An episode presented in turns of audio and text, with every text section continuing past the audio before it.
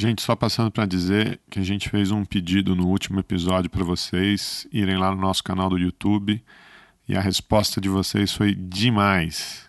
Queria agradecer muito, a gente ficou até emocionado com a quantidade de gente que foi lá se inscrever, mais de 400 inscrições, e agora já existe o youtube.com/barra chutando a escada. Isso vai dar um trabalhão para a gente, mas podem aguardar vídeos aí, podem aguardar mais produções aí. Super obrigado, um abraço. A escada é uma construção que serve para fazer um deslocamento vertical. Nem sempre é assim, mas tem um jeito de facilitar tudo isso. Elevador? Não.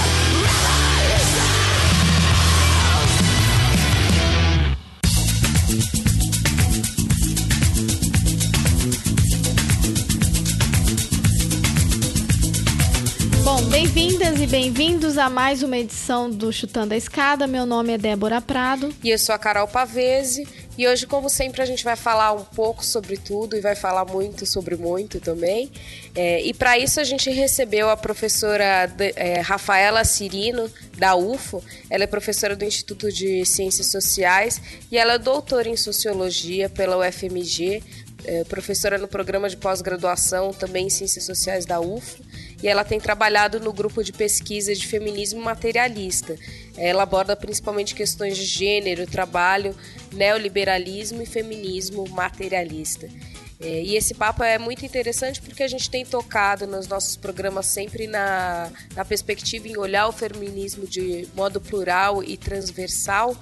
E dessa vez a gente resolveu fazer um programa dedicado só a isso, essa interseccionalidade do feminismo então a Débora bateu um papo bem bacana aí, eu tava super doente, é, não consegui participar.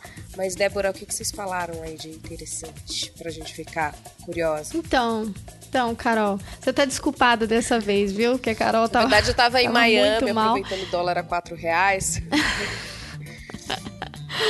Ai, mas foi um bate-papo sensacional assim com a Rafaela. É, vocês vão ouvir daqui a pouco, né?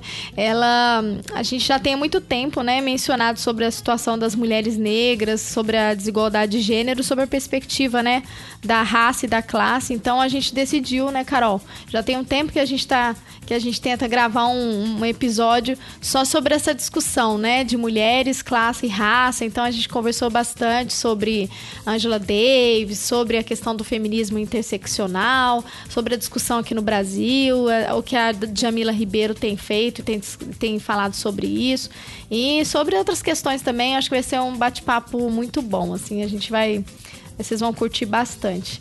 E, bom, eu quero aproveitar também, né, antes da gente ir para o bate-papo com a, com a Rafaela Cirino, a gente tem algumas, algumas notícias e algumas informações aí para as nossas ouvintes e para os nossos ouvintes do Chutando a Escada, né? O ganhador do sorteio do primeiro Fórum Estadual de Relações Internacionais de São Paulo, o FERISP, foi o Gustavo Zaccarelli. Parabéns, viu, Gustavo? Mande fotos suas aí no evento. O Geraldo disse da última vez que ia cobrar, cobrar a presença, mas a gente não vai, não vai cobrar não, né, não né, Carol? Chegou assim.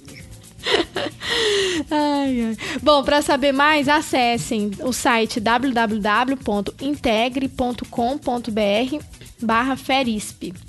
E também a gente tem uma outra novidade, mais um curso aí, gente. A Ana Paula Salviati, uma grande amiga aí do Chutando a Escada, ela vai ministrar um curso de extensão chamado Fundamentos de Economia para Não Economistas.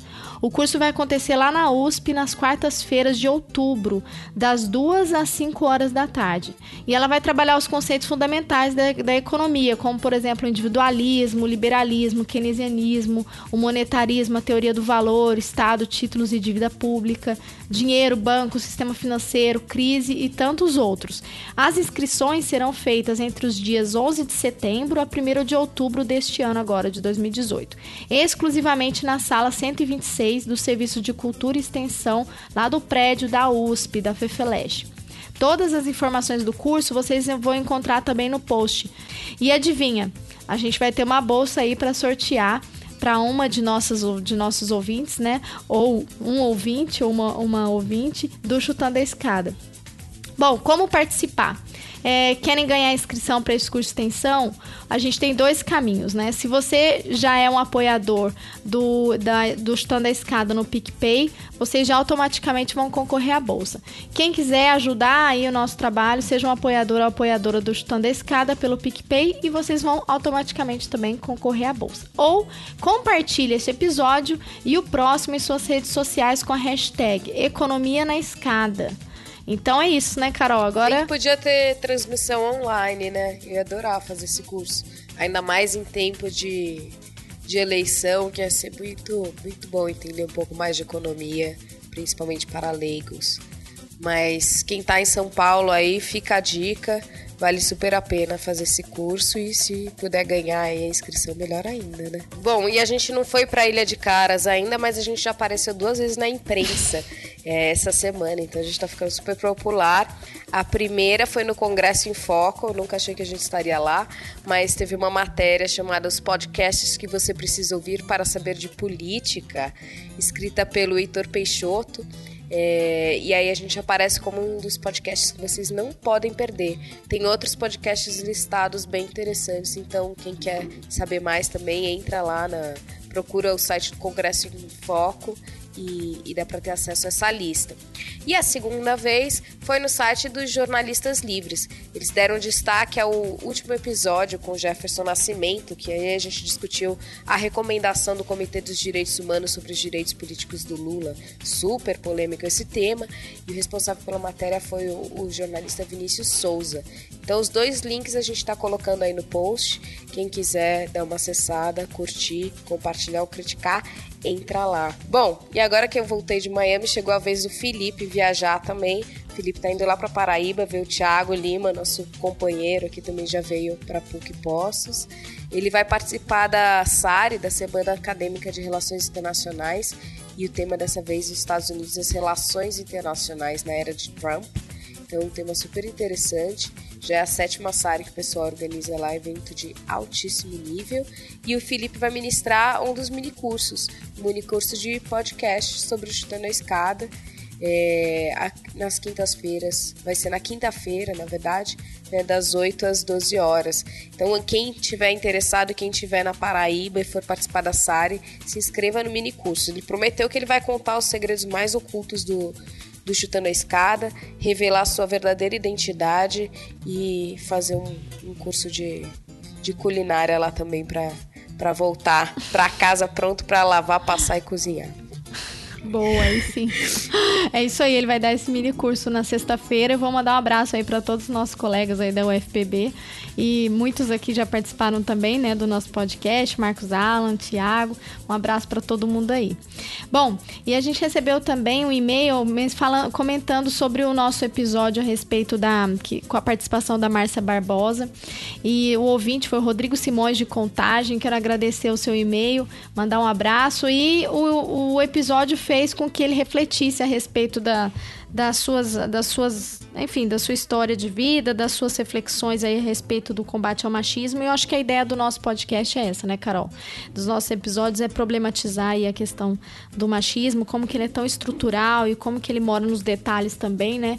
Então, acho que esse tipo de reflexão é muito válida e a gente sempre pensar a respeito do que, que nós já passamos, o que, que a gente já enfrentou e como que a gente pode mudar aí uh, as coisas para o futuro, né? Então, um abraço aí para o Rodrigo. Continue escutando aí. Tenho certeza que você vai gostar bastante desse bate-papo com a Rafaela também. É, e aí a gente também teve vários likes aí no Instagram, no Face. E a gente queria mandar um, beijo e um abraço para todo mundo. Bom, e, e, no, e gente, nós tivemos também vários retornos aí, né? O pessoal no Twitter, no Facebook. Quero acho que é agradecer aí a todo mundo que curtiu, quem fez comentários dos nossos episódios. E algumas também lembraram da gente em, em, em episódios anteriores, né? A Carlota, ela compartilhou o podcast sobre mulheres no mercado de trabalho. Ela é host do podcast Mulherio, então muito obrigada aí. A gente quer agradecer uh, esse compartilhamento e as curtidas que a gente recebeu. É, a Mayara Fole também, do Instituto de Garapé, ela fez menção especialmente ao, ao último episódio sobre o Brasil tem que obedecer à ONU, então também foi bem interessante. É um abraço para todo mundo do Igarapé. Nós temos também uma ouvinte, né, que sempre compartilha aí as informações com a gente, Miss Ursal Roberto. Ela comenta todos os nossos episódios, ela falou bastante sobre como o Chutando a Escada tem ajudado aí no conhecimento internacional para ela, então um abraço para ela também. Pro João Santos, que está cobrando da gente aí um episódio especial toda semana. Ele disse que ele ficou muito mal acostumado. Ai, João, a gente precisa de babá, então, pra gente conseguir fazer isso, porque tá difícil, viu? Mas a gente adoraria. Então a gente promete tentar trabalhar o máximo para obedecer, seu, realizar seu desejo. É, e o Jefferson Antunes também é, deu um super like aí pro nosso podcast. O Odoni também curtiu. Então a gente tem queria agradecer a todo mundo que escuta e que manda comentários, que compartilha nossos episódios. Isso que faz a vida valer a pena. Sem vocês nada seríamos. E para continuar ah. participando, né? A gente, aliás, queria pedir para vocês ajudarem chutando a escada pelo PicPay, né, com um cafezinho. Então, ele é um aplicativo de pagamento super simples e seguros. Para ajudar é só acessar o picpay.me chutando a escada.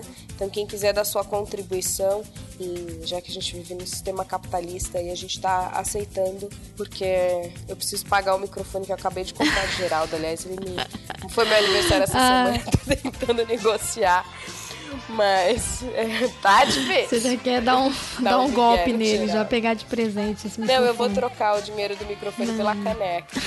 É, e quem quiser falar com a gente, a gente tem vários canais de contato, não é, Débora? É isso aí. Quem quiser falar com a gente aí, dar um feedback, comentar também sobre esse episódio que nós vamos agora apresentar para vocês com a Rafaela Cirino. Cirino. É, vocês podem conversar no Twitter, arroba chutando a escada, no facebook.com barra chutando a escada, por e-mail, perguntas arroba chutandoaescada.com.br, no Instagram, arroba chutando a escada, e nós temos o nosso grupo, né, o nosso famoso grupo no Telegram também, que é sempre muito movimentado, eu às vezes me atualizo mais com as notícias ali do dia a dia que o pessoal compartilha no Telegram do que com os aplicativos e as newsletters que eu recebo no meu e-mail. Bom, e também vocês podem nos ajudar avaliando Chutando a Escada no iTunes ou no seu agregador de podcasts favoritos. E é isso, né? Vamos, vamos ouvir o nosso bate-papo então com a Rafaela? Vamos, que venha a Rafaela. Um beijo para todo mundo e até o próximo episódio. E agora vocês vão escutar um pedacinho do documentário Mulheres Negras, Projetos de Mundo, um filme independente de Day Rodrigues e Click Tac Media Studio. A descrição está aí no post. Eu não tinha parado para pensar, mas era, tipo, é muito verdade que até então eu era uma mulher que era negra. E depois que você vai descobrindo que é uma mulher negra. Porque o Brasil tenta esconder, não para te empoderar, para te incluir, mas para você não saber da sua história e não saber da situação do Brasil e não querer brigar para mudar esse estado de coisa. Porque dentro dessa sociedade, de toda a conjuntura histórica, o corpo da mulher negra sempre foi o corpo de mercadoria, né? Eu lembro que eu apanhava várias vezes de policial. Muitas vezes me batiam e depois falavam, ah, ela é menina. Eu já tinha apanhado. Porque existe em vários lugares esse preconceito. E aí você conseguir entender as estruturas sociais né, que nos colocam nesse lugar e aí você conseguir pensar em resistências, né? Porque eu simplesmente estou lutando por um direito legítimo meu que eu não tive, que me foi negado historicamente. E eu quero falar. Não quero mais ser objeto de pesquisa, eu quero ser o sujeito que estuda, eu quero ser a pessoa que está nos espaços que me foi negado. E acho que é esse que é o incômodo, porque a gente não vai mais ficar quieta. Nem que a gente tenha aqui para o embate, nem que a gente tenha aqui para o fundo, a gente vai. E eu acho que o grande incômodo é esse.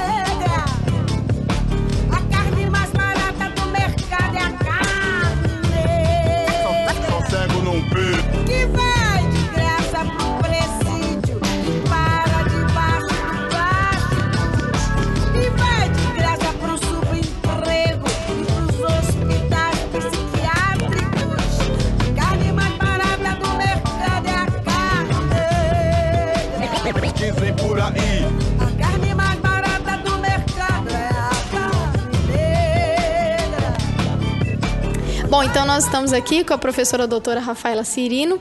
Ela é doutora em Sociologia pela Universidade Federal de Minas Gerais, professora no Instituto de Ciências Sociais aqui da UF, minha colega de casa, e atua também no programa de pós-graduação em Ciências Sociais aqui da UFO. É, também é membro do grupo de pesquisa e sobre feminismo materialista. Dentre os temas de pesquisa dela, nós temos gênero, trabalho, neoliberalismo e feminismo materialista. Tudo bem, Rafaela? Tudo bem. Prazer ter você Prazer. aqui, viu? É um prazer meu estar aqui hoje participando dessa discussão. Tenho certeza que vai ser um debate muito, muito bom. E há muito tempo já, eu e Carol, a gente vem tentando fazer uma, um, um episódio sobre esse tema, né? Sobre a discussão das mulheres e da situação da mulher negra, uh, tanto no Brasil quanto também no exterior. E a gente falar um pouquinho sobre as muitas dificuldades, enfrentamentos aí do feminismo, né? É, nessa onda também a gente teve a publicação de um livro recente da Djamila Ribeiro sobre feminismo negro, que é uma coletânea dos artigos que ela discute na, na revista Carta Capital, mas acho que é um momento importante assim que a gente tem vivido no Brasil, né? De considerar, passar a discutir mais a questão da violência de gênero, a questão do feminismo e a questão da e a situação da mulher negra é fundamental nesse contexto, né? É, eu queria que você falasse um pouquinho sobre o seu trabalho, sobre a pesquisa a respeito disso. Então, é, eu, eu faço parte desse, desse grupo de pesquisa. Já, já, trabalho na área de gênero há muito tempo, sempre foi minha escolha, né? E então, é, eu, e é o feminismo, então sempre trabalhei com feminismo, com, com as diferentes perspectivas, tudo. E mais recentemente, né? E sempre me interessei também pela questão do trabalho, né?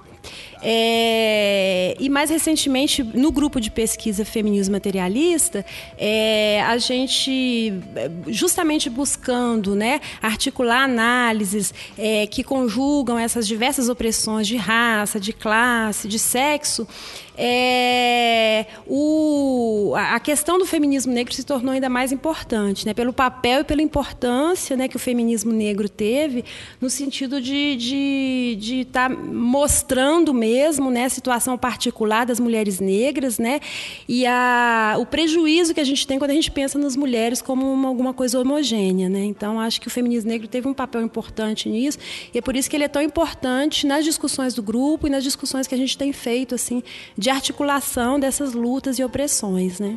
É, eu queria que você, se você pudesse assim trazer para as nossas ouvintes, para os nossos ouvintes, um pouco do histórico, né, dessa abordagem uh, do feminismo interseccional, né, que é um termo que a gente vem usando muito, né, já até foi incorporado na, na literatura acadêmica, mas também na mídia, a gente vira e mexe, a gente vê o termo, mas às vezes eu acho que as pessoas não entendem muito bem no que, que ele se refere, né? Aí eu queria que você pudesse então conversar com a gente sobre esse histórico, como esse, o que, que, o que, que esse conceito né, traz de importante, de contribuição para essa discussão do feminismo né, mais contemporâneo. Uhum. Então, o feminismo interseccional, né, a importância dele é estar tá pensando nessa articulação dessas opressões, né, que de raça, de classe, de gênero.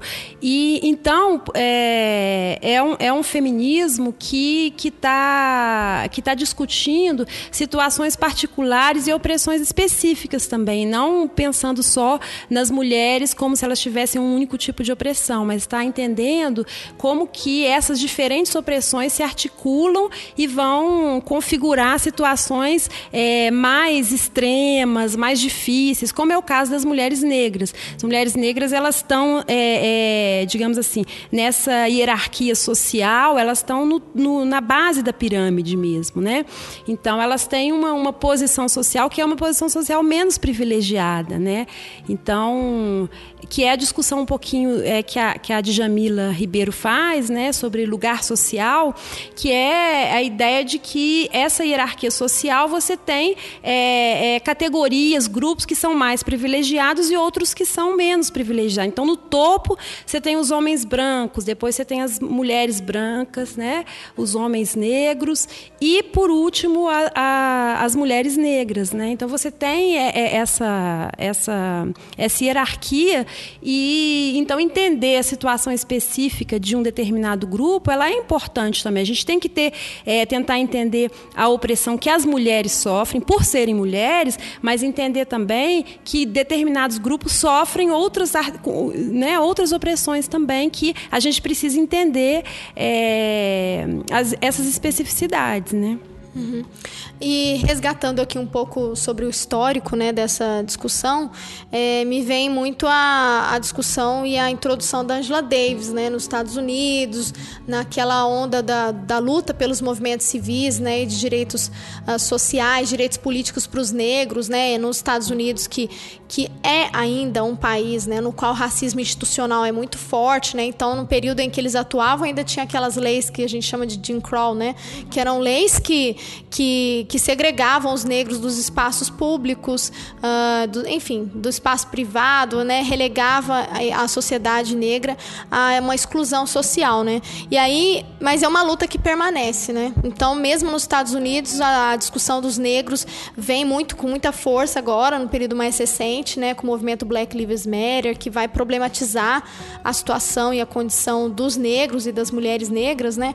Mas uma coisa que me impressiona e que eu acho que a gente precisa discutir muito a situação no Brasil é quando a gente pensa a representatividade dessa população, né? Porque os negros nos Estados Unidos giram em torno de 13%, 14% da população. Se a gente for pensar as mulheres negras, elas representam 51,5%. Né? As mulheres negras representam mais da metade da população de mulheres no Brasil. E é uma população que fica totalmente invisibilizada, né? E a margem, né? A margem uhum. do sistema, né? Eu, eu, eu tive fazendo os levantamentos aí para a gente poder conversar. São 50,2 milhões de mulheres, isso com os dados de 2011, né? E do IBGE de 2018, eles vão trazer algumas estatísticas que são, que são muito chocantes, né? Porque, por exemplo, é, se a gente for pensar das mulheres que no, na educação, as mulheres estudam mais do que os homens, mas isso não vai repercutir na igualdade salarial, na igualdade de oportunidades no trabalho, né? Hoje mesmo eu estava saindo aqui da, da universidade e eu vi uma placa assim, né, de emprega, empregadora, assim, contrata-se sexo masculino. Então a gente ainda está nesse nível, né? E, e aí, mas se a gente for pensar a situação das mulheres negras, a, a situação fica muito mais grave, porque a maioria o trabalho informal são funcionárias domésticas, mas sem nenhum tipo de legalização, né? É, no caso do estudo, alguns dados para a gente poder é, contextualizar aqui, né? É, na, entre 25 e 44 anos, 15,6% são homens que tiveram gradua que são graduados, 21,5% são mulheres, mas destas somente 10% são mulheres negras, né? E homens pretos e brancos cai para 7% na questão da educação. Então os homens negros perdem nesse, né, nessa nessa parte específica, né? Mas, por exemplo, expectativa de vida, né? As mulheres brancas têm uma expectativa de vida para 73,8 anos. As mulheres negras 69,5. É, uns outros dados que eu levantei com relação ao trabalho também, 92% do trabalho doméstico é composto por mulheres e destas mais de 60% que atuam nessa, nessa categoria, né? nessa, nessa, nessa função social são negras e o trabalho é informal, na maioria delas, né? E aí o mais, ah, que eu acho que é o, o, último nível quando a gente fala da desigualdade de gênero é a violência física, né? E a violência contra a mulher negra é muito mais é, agressiva e muito mais intensificada aqui no Brasil, né?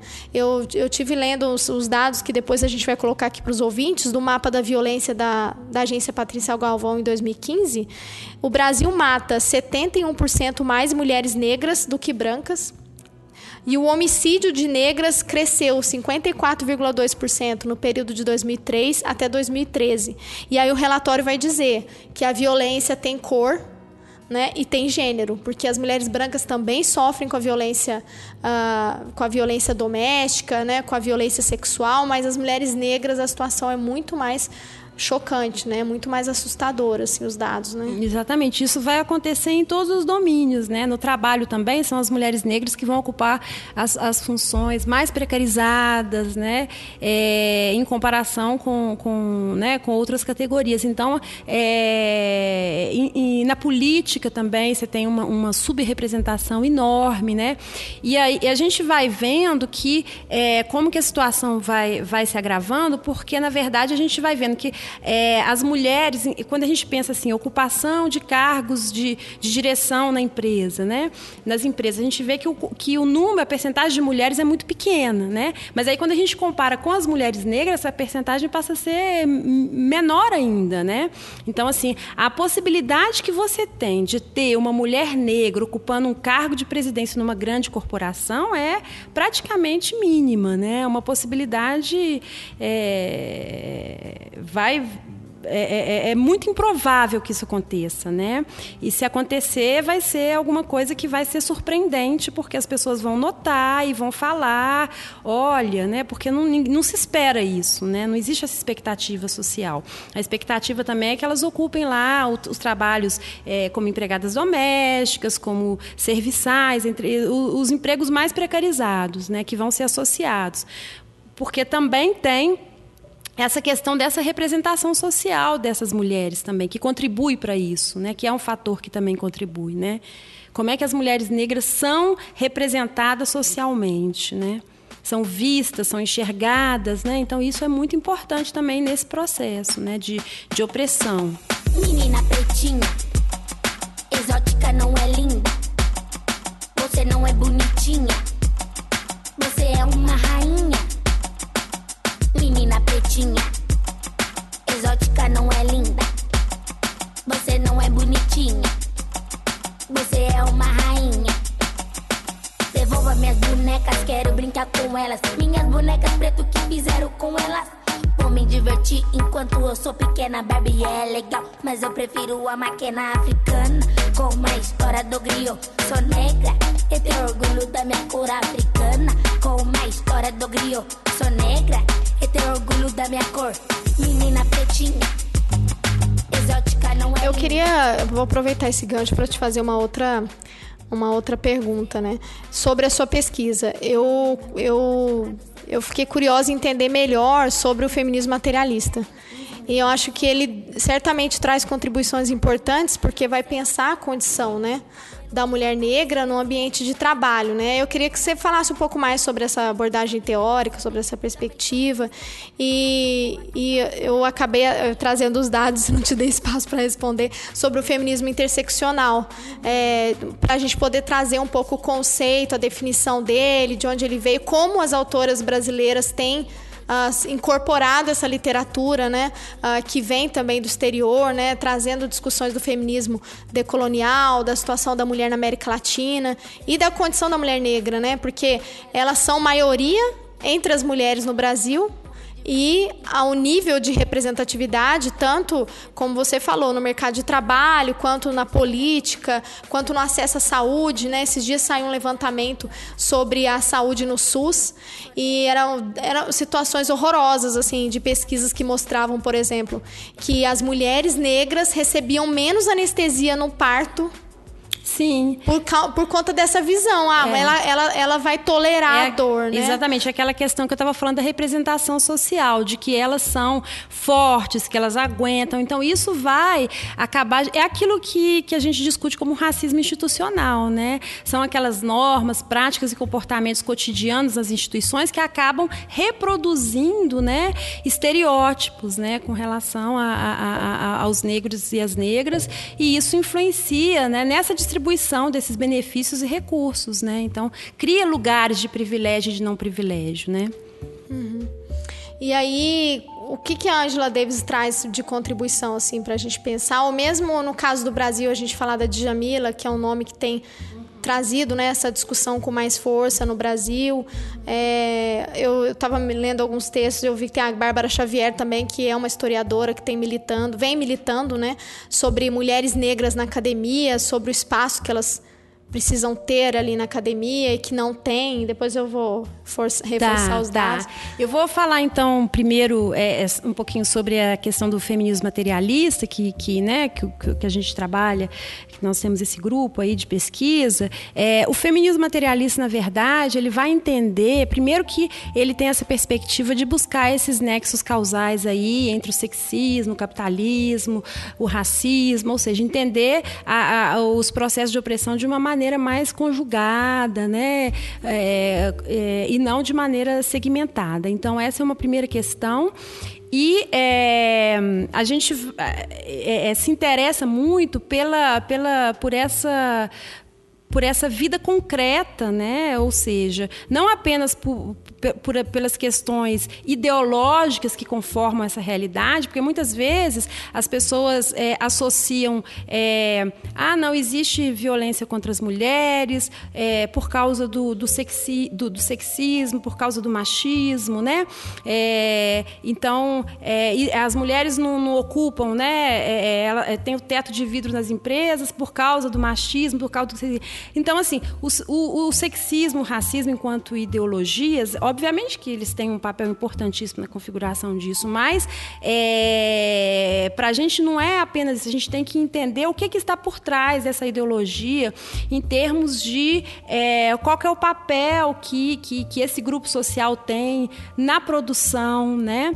É, então a gente está analisando também a questão da produção e aí a gente vai discutir, por isso que é impo- importa muito para a gente discutir a questão do trabalho doméstico, né? essa invisibilidade do trabalho doméstico, né? esse, todo esse trabalho que é re- realizado prioritariamente pelas mulheres, um trabalho gratuito, invisível e que é, vai contribuir né? de, de, para a manutenção e, e até para o barateamento da força de trabalho, mas que é um, é um, um- um- um trabalho que participa do processo produtivo, mas que ele não é. Então a gente está pensando nesse lugar é, também da produção conjugado com essas questões também ideológicas e que é, contribuem para reforçar né, ainda mais é, ainda mais é, é, é, é, a situação de opressão, tornar a realidade né, é, mais é, é, não só é, é, ela, ela vai se repetindo e vai se configurando dessa forma por causa de todos esses fatores aí. Então, assim, é, a questão é não, não, não se ater unicamente ao aspecto ideológico, mas tentar entender essa, essa realidade material, essa vida social, como que ela se conforma, esse processo. Por que, que as mulheres, por exemplo, é, sempre tiveram as posições mais subordinadas. Então, quando você começa a analisar as coisas conjuntamente, né? É, essa, essa associação das mulheres com o doméstico, isso, isso, isso tem um, um impacto também na maneira como elas vão se colocar no. no, no e isso acaba sendo uma justificativa para explicar, não, elas estão. Elas têm empregos precários, precarizados, porque elas têm que conciliar, né? Mas por que, que elas têm que conciliar? Porque, os, no, no, porque são as mulheres que têm que conciliar? Por que, que a gente nunca pergunta é, se os homens conciliam ou não? Então parece que é uma coisa naturalizada como parece naturalizado pensar que a dupla jornada de trabalho é alguma coisa que só diz respeito às mulheres, né? E aí no caso das mulheres negras isso vai se tornar ainda mais, né, é flagrante, né? Essa realidade vai ser ainda mais, mais, mais opressora ainda. Eu queria te saber um pouquinho. é, eu fiquei pensando no que você mencionou agora, mas eu, eu, eu queria saber um pouco sobre o que, que você entende atualmente da representatividade da mulher negra, né?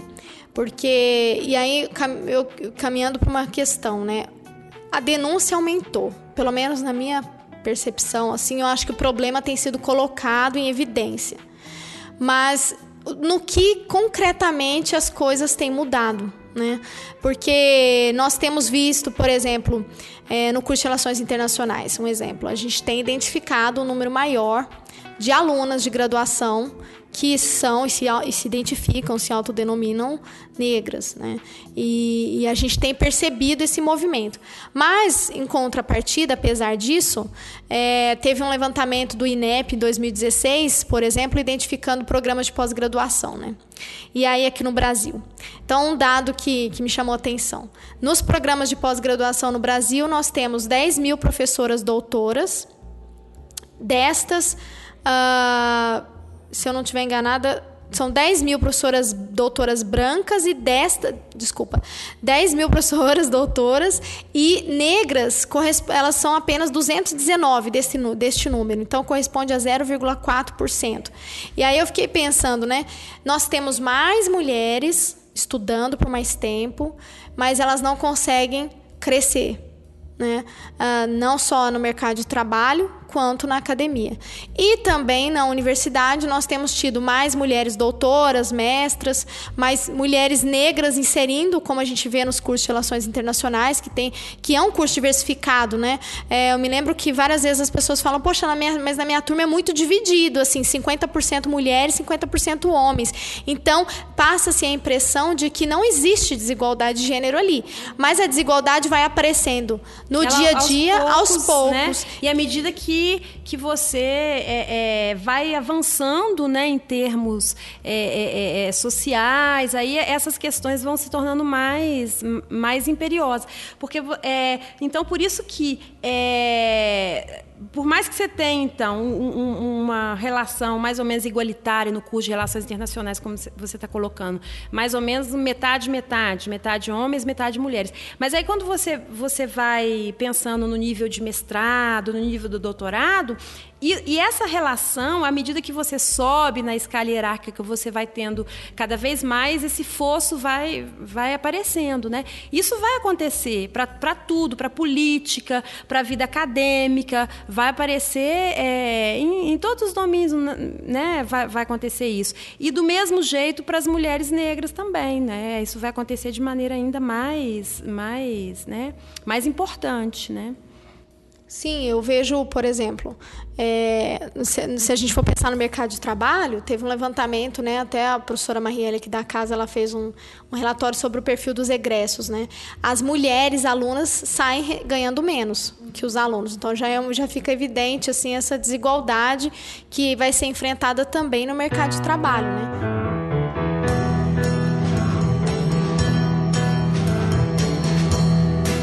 I ain't got no home. Ain't got no shoes, ain't got no money, ain't got no class, ain't got no skirts, ain't got no sweater, ain't got no perfume, ain't got no bed, ain't got no mind, ain't got no mother, ain't got no culture, ain't got no friends, ain't got no schooling, ain't got no love.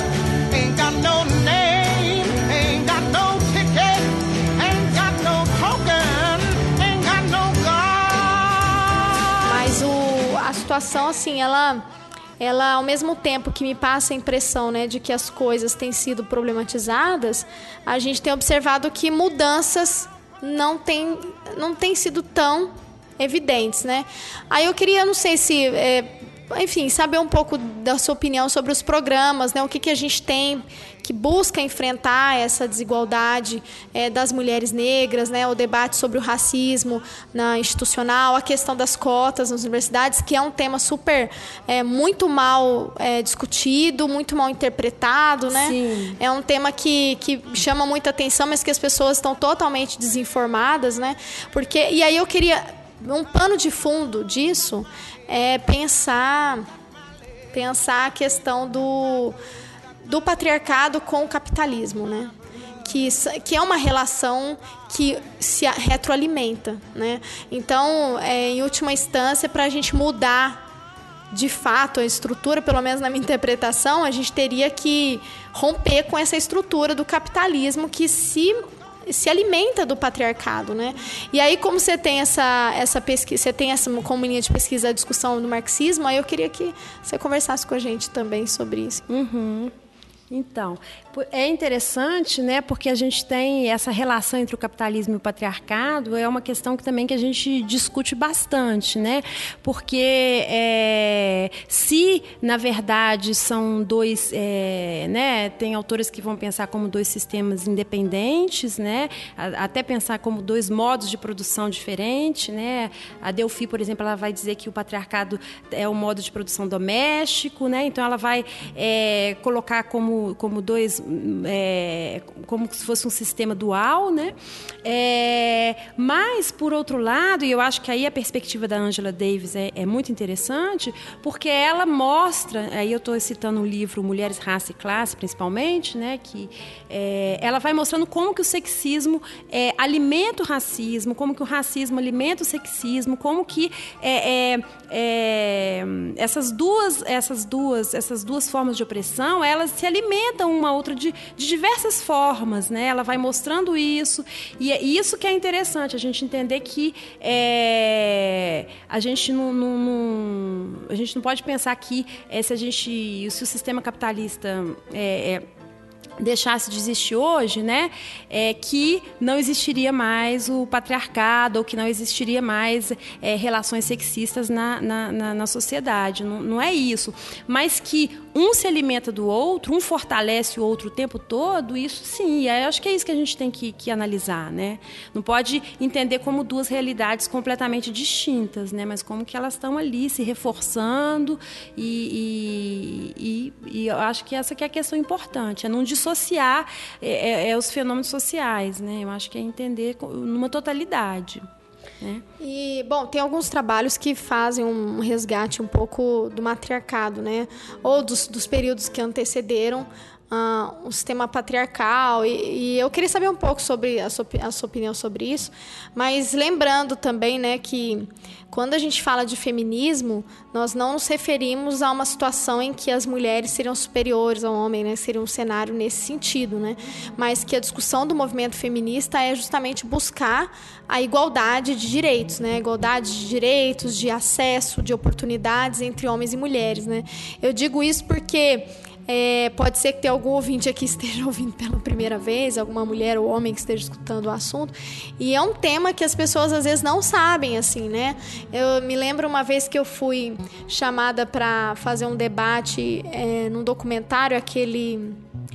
Ah, que- aquele que ganhou um prêmio naquele canal ou no Lulu lá, como é que ele chama? Aquela série. Ah, na hora eu não lembrei, mas a série que eu tinha mencionado é Handmaid's Tale, uma ótima série, inclusive. É, mas o, eu me lembro que nessa discussão a gente estava falando sobre a questão de uma sociedade, né, é, de um mundo distópico que talvez não seja tão distópico assim, no qual as mulheres elas são meras reprodutoras, né, e elas perdem o direito a qualquer coisa. E aí eu me lembro que levantaram na plateia assim várias pessoas que não entendiam o que que era feminismo assim e colocavam como se fosse uma, um embate mesmo, né? E uma guerra, né? Uma guerra. É. e isso apareceu, acho que naquela palestra que a Rafaela, a gente, nós dividimos uma palestra, né, ah, na semana de sobre interseccionalidade. sobre né? interseccionalidade e eu me lembro que apareceu uma pergunta semelhante a essa, né? Sim, sim, Eu- apareceu, me lembro, é. Você se lembra disso? E aí eu, eu fiquei pensando nisso também, para também ver um, um pouco a sua opinião e a sua interpretação a respeito das políticas afirmativas que têm sido implementadas aqui no Brasil, né? A própria universidade demorou, inclusive, né, para de fato cumprir, né? Agora vai efetivar é, as decisões da política afirmativa, né, ah, com relação ao ensino no- da- de comunidades ah, afrodescendentes, de negros, negras no Brasil e tal.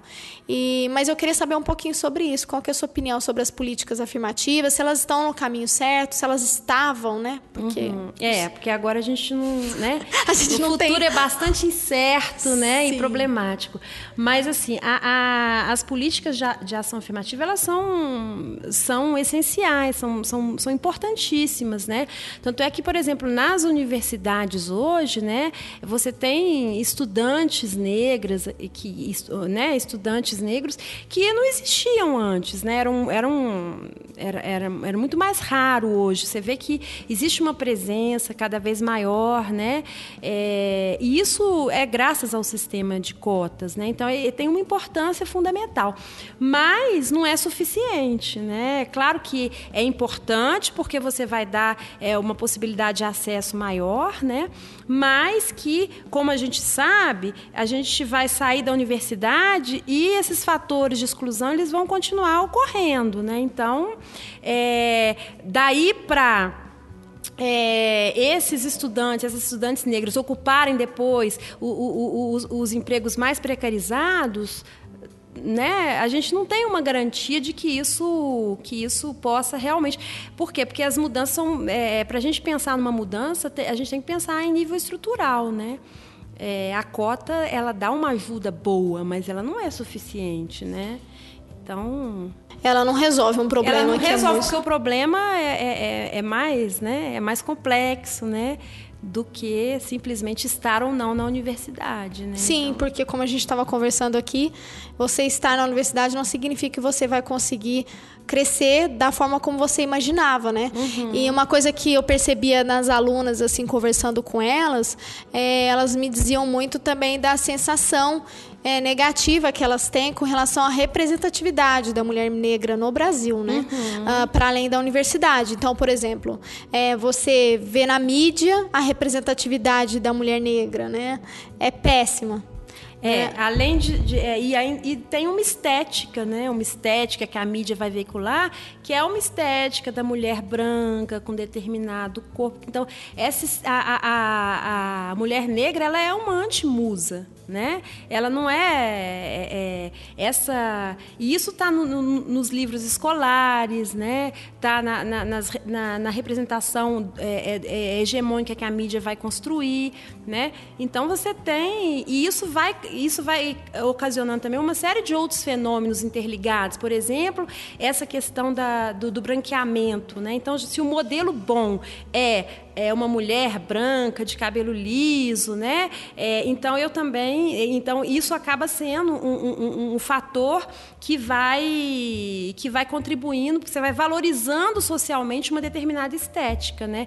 E as mulheres negras é, e a, acabam muitas vezes é, é se enquadrando nessa estética, né? Até para para é, é, serem valorizadas muitas vezes, né? porque é a estética que vai ser considerada a, a, a boa estética, né? Então, é, essa, essa é uma questão muito. Como que homens e mulheres negros são representados, né? Então, e é uma questão que a Angela Davis discute muito, né? Ela fala da, do mito do estuprador, é, né? É, e ela discute isso nos Estados Unidos, como que esse mito do estuprador, né, de que o homem negro ele é ele que estupra, né? E aí tem todas as explicações e às vezes até feministas é, explicam feministas, né, entre aspas, né, porque é complicado você pensar numa feminista que que afirma isso, mas que vão utilizar a ideia de que é, é, é, como se os, os homens negros eles, eles quisessem é, é, é, é tivessem de, de uma certa forma é, não se vingando mais, né, fazendo um acerto de contas aí com desejo recalcado. E aí tem explicação psicanalítica para isso. E aí é, o que que a Angela Davis mostra? Ela mostra que esse mito do, como que esse mito do estuprador feminino serve para poder justificar uma violência contra os negros nos Estados Unidos, né? Então assim, é, ah, eles não são bons, né? Não são boas pessoas, né? Tá vendo? Eles estupram, eles são então é, é, uma, é uma raça né, bestial, né? Então é, é, não, não vamos ficar com peninha, não, porque. Então tem toda isso e tudo isso vai contribuindo para você justificar, naturalizar, né? É, as opressões, né? Mesma coisa você, você que é um discurso que a gente ouve aí nas mídias, né? Você, as mulheres são violentadas, estupradas e aí você, é, é, você Aí tem um discurso, ah, mas elas estavam vestindo, estava com uma roupa muito, então é como se elas estivessem pedindo para serem estupradas. Então você vai, com isso você, é, o ato em si, ele deixa de, de, de, de, de não é mais tão violento, né? E você culpa a própria vítima por isso, né? Então é, os fatores, né, que contribuem para para você, inclusive, amenizar, né, é, as violências e agressões são múltiplos, né? E vão reforçando essa representação social também de todo um povo, né? Aí que é muito complicado.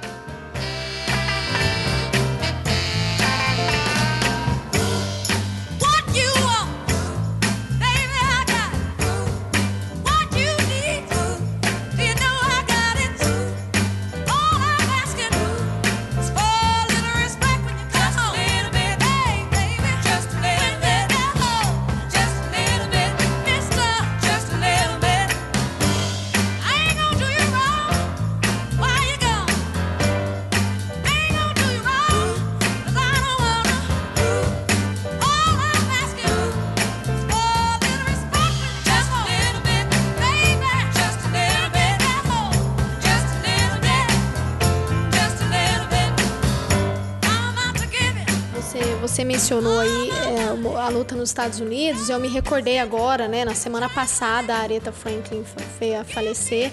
É a rainha do soul, é uma mulher que lutava, era ativista pelos direitos dos negros nos Estados Unidos, né? Tem uma história muito importante, inclusive com aquela música Respect, né, que, que ela reescreveu, né, uma música sexista e veio trazer essa discussão em pauta ainda na década de 60, num momento importante nos Estados Unidos, né, uhum. que foi uma música que que embalou a luta, né? E aí, é, a gente, no, nos Estados Unidos, a gente identifica que o, o, movimento e a denúncia permanece, né? Então, por exemplo, é, nós temos a discussão do movimento, né? Sobre as, os, a vida dos negros importam, que vão questionar a morte. Porque até hoje existe uma luta segregacionista, né? Uma luta racial nos Estados Unidos, né? uhum. né? Então, vira e mexe, isso é incorporado, isso aparece na mídia, na imprensa, choques, né? Uhum. Com a polícia branca e os negros das periferias periferias dos Estados Unidos, porque os negros parece de fato, né, eles desconsideram o valor da vida dos negros, né? Uhum. E aí uhum. a gente identifica casos, por exemplo, de um uh, de um jovem negro que foi assassinado uh, porque ele estava com o celular na mão e o policial achava que era uma arma, situações uhum. assim absurdas que isso acontece sistematicamente nos Estados Unidos, né? E aí muitos artistas vêm denunciando esse contexto, né? Então a gente tem aquele Uh, aquele, aquele clipe também do This is America que vai trazer essa denúncia, né? A Beyoncé também, ela faz várias denúncias a respeito disso. Tem um no álbum dela, Lemonade, ela faz uma música sobre a questão de New Orleans, sobre como a população ficou abandonada porque uma tragédia com brancos é uma situação, né? Um nível de empatia criado é completamente é diferente. diferente. É diferente. E o mesmo ocorre quando a gente vê no Brasil. Uhum. Né? Quando uma mulher branca é assassinada, uhum. é, não estou diminuindo o crime, é claro que a gente tem que denunciar, a gente tem que se revoltar, mas quando ocorre com uma mulher negra é algo que é banalizado, é algo que é encarado de forma naturalizada, né? Ah, o abuso, a violência contra os jovens negros, né, na periferia aqui no Brasil, né? As intervenções que, acontece, que acontecem agora no Rio de Janeiro, né? Ah, que vem com esse movimento de, de exclusão, de marginalização, de opressão, né? De colocar os negros como se vocês estão nesse, no seu devido lugar, né? E aí eu queria saber um pouquinho qual foi o impacto para você e para o movimento, que, que você observou da morte da Marielle. Eu acho que ainda é uma coisa muito forte, né, para gente. É um tema que que tem ainda é, enfim, é difícil falar, né? E, até a irmã dela agora recentemente pediu também apoio para conseguir proteger-se, né, por conta das denúncias e das ameaças que ela tem recebido. E aí eu queria saber um pouquinho nesse movimento, né? Porque a impressão a gente dá voz à luta fortalece e aí acontece uma situação daquela que é justamente com esse intuito de silenciar, de Sim, amedrontar, sim, sim, né? sim. De aplicar o medo para que a gente fique calada, né? Que a gente não denuncie as coisas, não questione, não busque mudanças, né? A semelhante ao que aconteceu também nos Estados Unidos e outros lugares do mundo, né? Uma realidade só norte-americana, né? Mas é que a gente tem a impressão, né, de que o Brasil não é um país racista e segregacionista, né? É aquele mito. É, né? o mito lá da, da- o velho mito da democracia racial, né? A gente não superou esse mito ainda. A gente ainda vive nessa ideia fantasiosa de que somos é, mestiços e com isso não existe, né? é, é, racismo no Brasil. Então isso é uma questão que as pessoas, muita gente acredita firmemente nisso, né? Acha que o racismo é uma coisa que não existe, é uma invenção, né? Agora, com relação a Marielle, a Marielle é, é- é- primeiro que é, tem uma revolta muito grande com a, com a mor- morte da Marielle, ainda mais pelas consequências, não pela morte em si, a maneira como ela, ela, ela foi feita, mas também pelo tratamento que foi dado, né?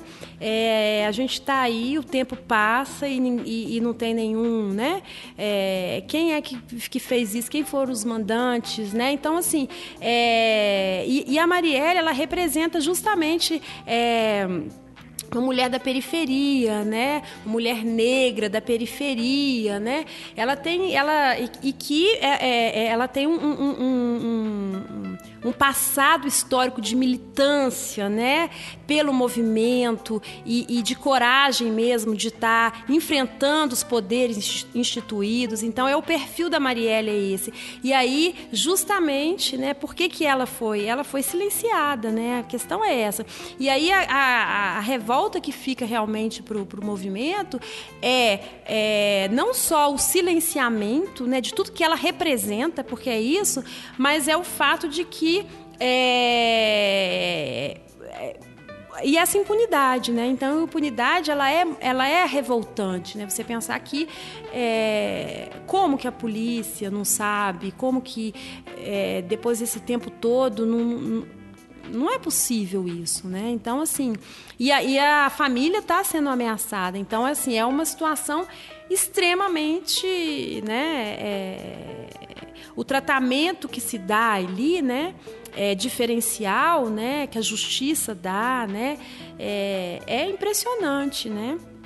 Por exemplo, uma outra questão né, que, que a gente pode pensar desse tratamento diferencial aí é, é, por exemplo, é, a, a- no caso da, da, da Adriana lá, da, da, da esposa do, né, do, do Rio lá, que foi condenada e ela foi presa, não sei como ela se chama, Adriana, esqueci o nome dela.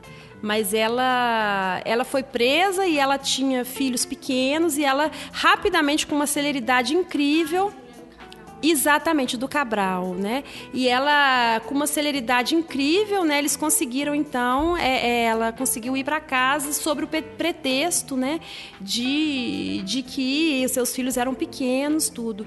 E aí a, a gente vê aí o, o- o tratamento diferencial, né? Você tem a quantidade de mulheres, né? Que estão lá grávidas nas mater- na maternidade, né? E que é, muitas é, é, são, ela- elas, elas têm os, se- os seus, os seus próprios filhos na hora do parto algemadas. Isso é uma situação que ocorre ainda no Brasil, né?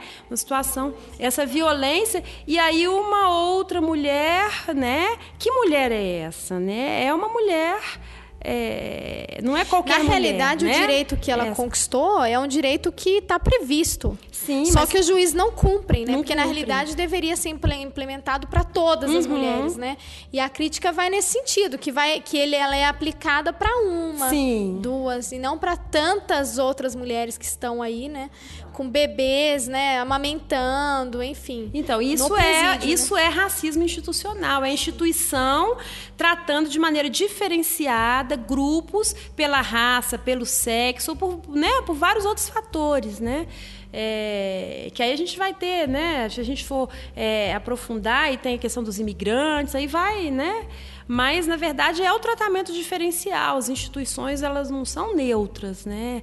E aí é, elas vão, esses comportamentos aí, e que esse comportamento vai desde é, um, um, ato jurídico lá, que é o tratado de maneira diferenciada, quanto o fato de que é, no posto de saúde lá, as mulheres negras vão ser submetidas a. A, a, a esterilizações forçadas. Exatamente. Também, né? É então você tem, é, né, você tem vários exemplos de como que isso vai ocorrendo, né? Desse tratamento diferenciado, né? É, eu li, tem um Intercept, eles lançaram um levantamento lá sobre laqueaduras né, de emergência, e aí a pesquisadora foi se informar como assim laqueadura de emergência? Não existe laqueadura de emergência, aí foram justificar e tal. E ela falou: bom, pode ser duas hipóteses, né? Uma é porque às vezes a mulher não tem acesso a métodos contraceptivos, a mulher da periferia, porque não tem, né? E aí ela opta pela laqueadura e ela dá um jeito do médico assinar um documento que é urgente para ela conseguir a liberação, sem autorização do marido, porque a gente ainda está nesse uhum, cenário, né? Uhum. Para a mulher fazer uma cirurgia de, de esterilização, ela precisa da autorização. autorização. Mas tem um outro lado uhum. que a uhum. gente vê na história do Brasil de VAD, que inclusive foi financiado pelos Estados Unidos, né? Um processo de esterilização da população pobre, que é a sim, população negra, sim. em sua maioria maioria. Né? Exatamente. Né? Aí é, é, é, interessante, aí eu vou de novo recorrer aqui à Angela Davis, quando ela, ela vai colocando assim, como que é, essas diferentes opressões que acometem as mulheres, né? Como que elas, elas, elas criam clivagens mesmo, né? Em termos até de interesses dessas mulheres e de lutas, das prioridades das lutas das mulheres, né? Então ela fala, enquanto é, as mulheres de classe média é, na sua maioria branca, elas estavam lutando pelo direito de, de, de, de, de poder. É, é, pela contracepção, pelo direito de poder ter, escolher de ter ou não um filho, né? é, as mulheres é, é, pobres, negras, imigrantes, a, a luta, é, é, a questão dela não era nem o direito, esse direito, né? Era o dever de limitar, né, o número de filhos. Então, quando uma está tá, tá pensando nesse direito de poder é, escolher onde, quando ter filhos, né, para poder, por quê? Porque isso é visto como uma possibilidade de você ter uma carreira, poder estudar né? As outras mulheres negras, pobres, imigrantes, elas estão é, é, é, ali submetidas muitas vezes a esse dever. Então, a questão do direito às vezes nem se coloca tanto porque tem uma outra outra é uma outra realidade, uma outra experiência que elas vão estar tá vivendo, né? Inclusive, elas vão elas vão lutar, inclusive para cons conseguirem manter os filhos com elas, uhum. né? Porque saíram várias denúncias. Tem um último caso mais recente de uma mulher que foi obrigada uhum. a passar por uma cirurgia, né? Que isso foi debatido. O drama de Janaína não se resume a ficar separada da filha. Ela está no centro de uma outra polêmica. É que logo depois do parto, também por ordem da justiça, ela foi submetida a uma laqueadura, um procedimento de esterilização para não engravidar mais. Na mesa de parto já me fizeram uma cesárea e junto uma laqueadura. Você estava consciente? Eu estava acordada. A determinação da laqueadura, que teria que ser feita mesmo contra a vontade de Janaína, partiu do promotor de justiça de Mococa, Frederico Barrufini. No processo, ele explicou que Janaína era vista constantemente pela rua foi debatido é, no país todo e ainda teve gente que defendeu, né? Que hoje em dia, né, no cenário que a gente está, é, nada hoje tá mais. Tá difícil, a gente não. Tá difícil. É, é, tá complicado.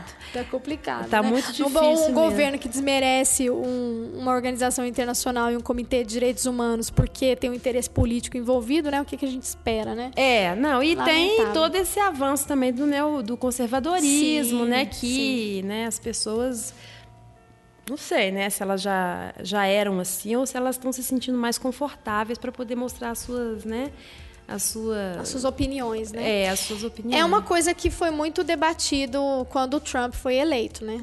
Quando o Trump foi eleito, eu me lembro que eu vi vários textos dizendo que um lado muito negativo é o do mau exemplo.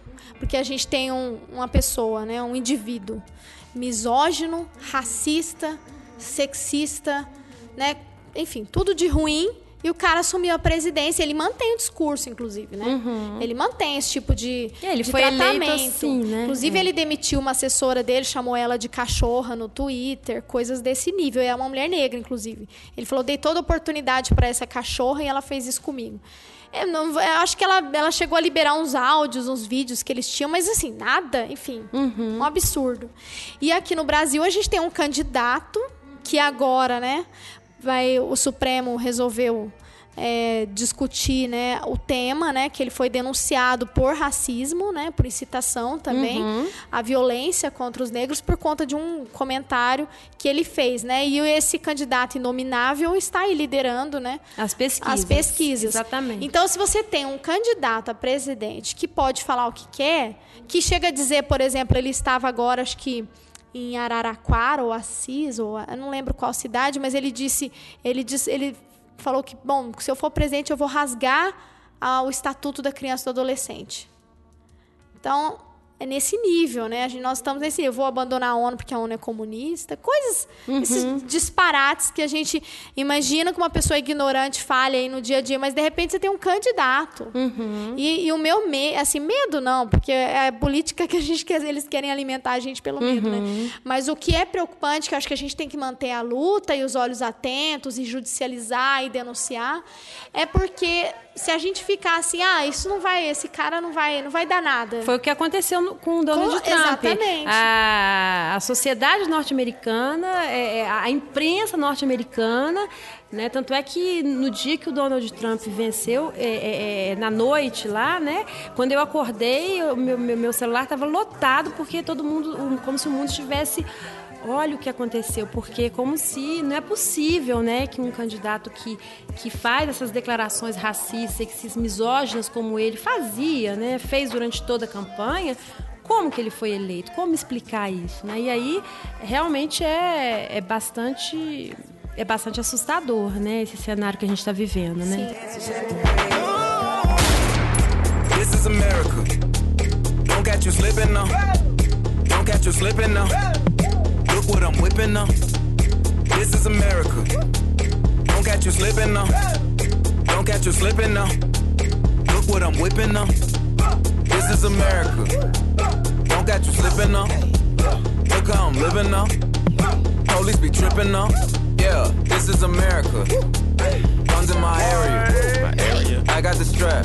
Porque no caso dele, né, primeiro, que ele não foi denunciado né, Uhum. pelos comentários. Eu acho que esses dias nós tivemos uma palestra aqui com a professora Cristina Pesequilo sobre o político externo do governo Trump, sobre o governo Trump. Uhum. E ela fez uma crítica aos movimentos sociais nos Estados Unidos. Ela falou: bom, a, a, a corrente progressista ficou muito tranquila. Ah, não vai dar nada, é uma pessoa absurda, ridícula e não vai conseguir crescer nas pesquisas e Uhum. tal. Mas ao final ele já estava meio que pau a pau com a, com a Hillary Clinton, né? Uhum. E nós estamos aí com ele na condição de presidente. Então eu acho que ah, cabe a importância da gente continuar denunciando, continuar alertando, porque novos retrocessos poderão vir, né? Sim, Não sim. só daí, talvez de outras frentes, né? De, de outras linhas. Embora o, a, a gente precisa também acompanhar as eleições no Congresso, que também são importantes, né? Talvez até mais, porque se a gente Sim, porque também a questão, né, é, é importante a gente não perder isso de vista. É, o Congresso é, e, e o Senado é muito importante a composição, porque na verdade é, um Congresso e um Senado, né, você tem grupos de interesse ali que vão se formar, né, e esses grupos de interesse eles vão influenciar e muito as decisões políticas que vão ser tomadas. Eles podem inclusive tornar, é, contribuir muito, né, para tornar um, um governo in- in- inviável, né? E, e aí, por quê? Porque eles podem fazer nada funcionar, nada ser aprovado. Então, assim, é, esse- essa, essa composição desse Congresso, ela é muito importante, né? Quem são essas pessoas? A gente tem que dar atenção, sim, para a eleição de presidente, mas a gente tem que dar muita atenção para esses outros níveis de poderes aí, porque eles têm uma influência muito grande no contorno político, né? Nessas alianças e esses grupos, né? Que grupos é esse que vão se fortalecer? né? Então a gente é, é realmente importante estar muito atento a isso, né? Ah, eu acho que, eu acho que a gente bateu um papo, gostei demais. Eu queria É, acho que era uma pergunta que eu deveria fazer no começo, mas vou fazer ao final é, do nosso bate-papo. Eu queria que você, se você pudesse comentar um pouco é, sobre o que te motivou a estudar o feminismo, né, essa perspectiva ah, do feminismo. Ah, falar um pouquinho dessa trajetória, né, como que você chegou até aqui nessa discussão, nessa temática. E, enfim, quais são as suas expectativas, o que, que você tem observado, assim, é, entre as alunas, entre os alunos, né, o que, que a gente tem observado no movimento. Porque a gente fica muito... É, decepcionado né, com a situação, a gente sofre esse tipo de, de golpe, né? Não só, estou só mencionando o golpe uh, político, como Uhum. também o golpe de mortes de, de lideranças importantes Uhum. no movimento, né? No Brasil, como foi a morte da Marielle. Mas eu acho que isso tem que gerar uma força, né? É, e, e lembrar também que a gente tem, o, o- o- tem essa criminalização muito grande dos movimentos sociais, né? É, o, o movimento rural, quer dizer, a, a quantidade de, de- de- de mortes aí aí invisibilizadas que Sim. ocorrem, né? É, é um absurdo realmente, né? Porque o que, que vai aparecer na mídia, né? É, é- vai ser praticamente nada daquilo que é a vida real, né? Dessas pessoas, né? Principalmente aquelas hoje que estão militando e que elas realmente nesse nesse nesse momento, né? De, de, de, de retrocesso e de criminalização dos movimentos sociais, elas são alvo, né? E elas estão correndo risco. Militar hoje é, é correr um certo risco, né? Sim. E para além disso, né, é uma coisa que me chama atenção também nos debates, né, de presidenciáveis, se discute emprego, mas não se discute quem é a população que está mais desempregada, né, que é sim. justamente a população negra, a população pobre, a população e aí não se discute racismo, não se fala não, nesse não assunto. se discute. E, e o discurso hegemônico da mídia é esse, é um discurso em que é, é a questão do sempre é a questão do, do crescimento da economia, né, a meta maior, e esse crescimento da economia vai gerar mais emprego. Mas que tipo de emprego é esse? Se esse emprego é precarizado, quem vai ocupar esses empregos precarizados? Isso é uma discussão que não existe, né? Uma discussão ausente do debate público. Então, assim, a questão é, é, a gente quer só emprego para poder sobreviver? É isso? É essa vida que nós queremos, né? Então, é muito precário, né? A gente não tem um debate, uma mídia que faz um debate sério, né? Nenhuma discussão a gente teve é, é, da reforma trabalhista, da reforma da Previdência, que, que, que foi discussão com a sociedade sobre o que é realmente aquilo, né? Então, acaba que vira propaganda do governo, né? O discurso da mídia acaba reproduzindo só a- como se fosse uma propaganda, né? Mais um veículo para poder divulgar, né? As reformas, né? Desejadas aí pelos grupos, né? Dominantes. É, tanto é lembrando que quem vai se lascar mais com a reforma da Previdência seremos nós, as mulheres, né? E mais ainda as mulheres negras, né? E, e, e- e aí por aí vai, com certeza, né?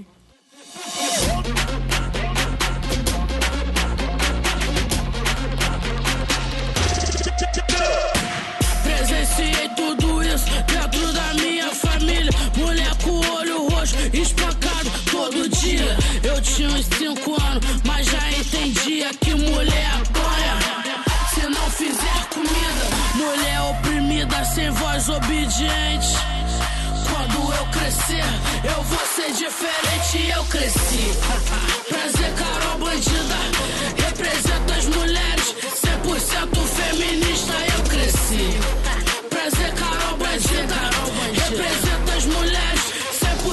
Feminista. Representa Coltune. Representa Carolina. Eu nem tava lá. A culpa nem foi minha. Foi dela. Essa maldita escada que derrubou a minha amiga. A mesma escada assassina que matou o Zé Carlos. O amor Y'all haters corny with that Illuminati mess. Paparazzi, catch my fly and my cocky fresh. I'm so reckless when I rock my Givenchy dress. I'm so possessive, so I rock his rock necklaces. My daddy Alabama, mama Louisiana. You mix that Negro with that Creole, make a Texas Bama.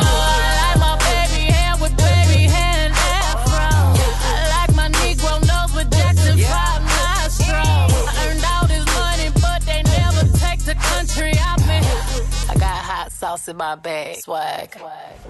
Bom, então tá, Rafaela, obrigada, viu? Quero te agradecer. Não, eu ia agradecer também pela oportunidade de participar do debate, de estar aqui e estar conversando sobre esses temas que são tão importantes, né?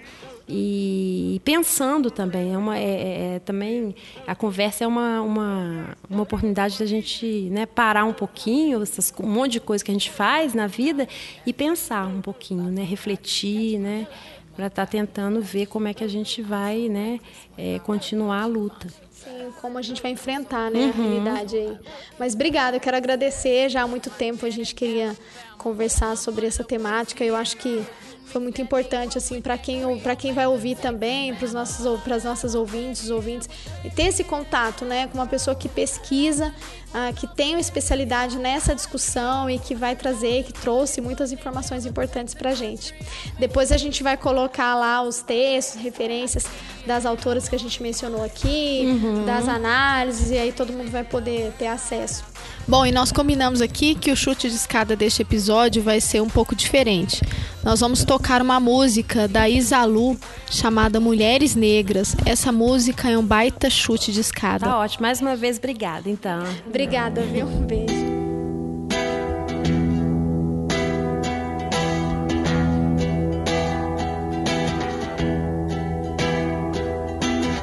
Enquanto o couro do chicote cortava a carne, a dor metabolizada fortificava o caráter. A colônia produziu muito mais que cativos, fez heroínas que, para não gerar escravos, matavam os filhos. Não fomos vencidas pela anulação social, sobrevivemos à ausência na novela e no comercial. O sistema pode até me transformar em empregada, mas não pode me fazer raciocinar como criada. Enquanto mulheres convencionais lutam contra o machismo, as negras duelam para vencer o machismo, o preconceito e o racismo. Lutam para reverter o processo de aniquilação e encarceram afrodescendentes em cubículos na prisão. Não, não existe a Lei Maria da Penha que nos proteja da violência, de nos submeter aos cargos de limpeza, de ler no banheiro das faculdades hitleristas. Fora macacos cotistas, é! Pelo processo branqueador, não sou a beleza padrão, mas na lei dos justos eu sou a personificação da determinação. Navios negreiros e apelidos dados pelo escravizador falharam na missão de minar o complexo inferior. Não sou a subalterna que o Senhor crê que construiu. Meu lugar não é nos calvários do Brasil.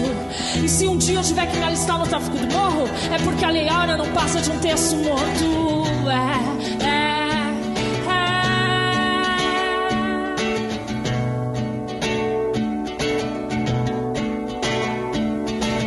Não, precisa se esconder em segurança, eu sei que você tá me seguindo. Pela minha afeição, a minha trança. Eu sei que o seu curso de protetor de nono praia te ensinaram que as negras saem do mercado com produtos embaixo de saia. Não quero um pote de manteiga ou de shampoo.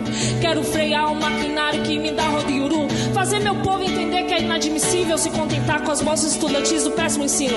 Cansei de ver a minha gente nas estatísticas, as mães solteiras, setentas e diaristas. O aço das novas correntes não aprisiona minha mente. Não me compre, não me faz mostrar os dentes. Mulher negra, não se acostume com o termo depreciativo. Não, não é melhor ter cabelo liso, nariz fino. Nossos traços faciais são como letras de documento que mantém vivo o maior crime de todos os tempos. Fique de pé pelos que no mar foram jogados, pelos corpos que nos pelourinhos foram descarnados. Não deixem que te façam pensar que o nosso papel na pátria é atrair gringo e turista interpretando mulata. Podem pagar menos pelos mesmos serviços, atacar a nossa religião, acusar de feitiços, menosprezar a nossa contribuição para a cultura brasileira. Só não podem arrancar o orgulho da nossa pele negra.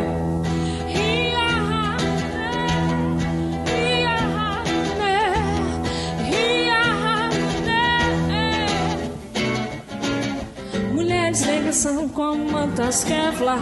Ah, Preparadas pela vida para suportar. O machismo, os tiros, o eurocentrismo Mais um deste nosso nervos cativos. Mulheres são como mantas Kevlar preparados pela vida para suportar o machismo, os tiros, o eurocentrismo. Abalam mais não deixa o nosso neurônios cativos. É, desculpa.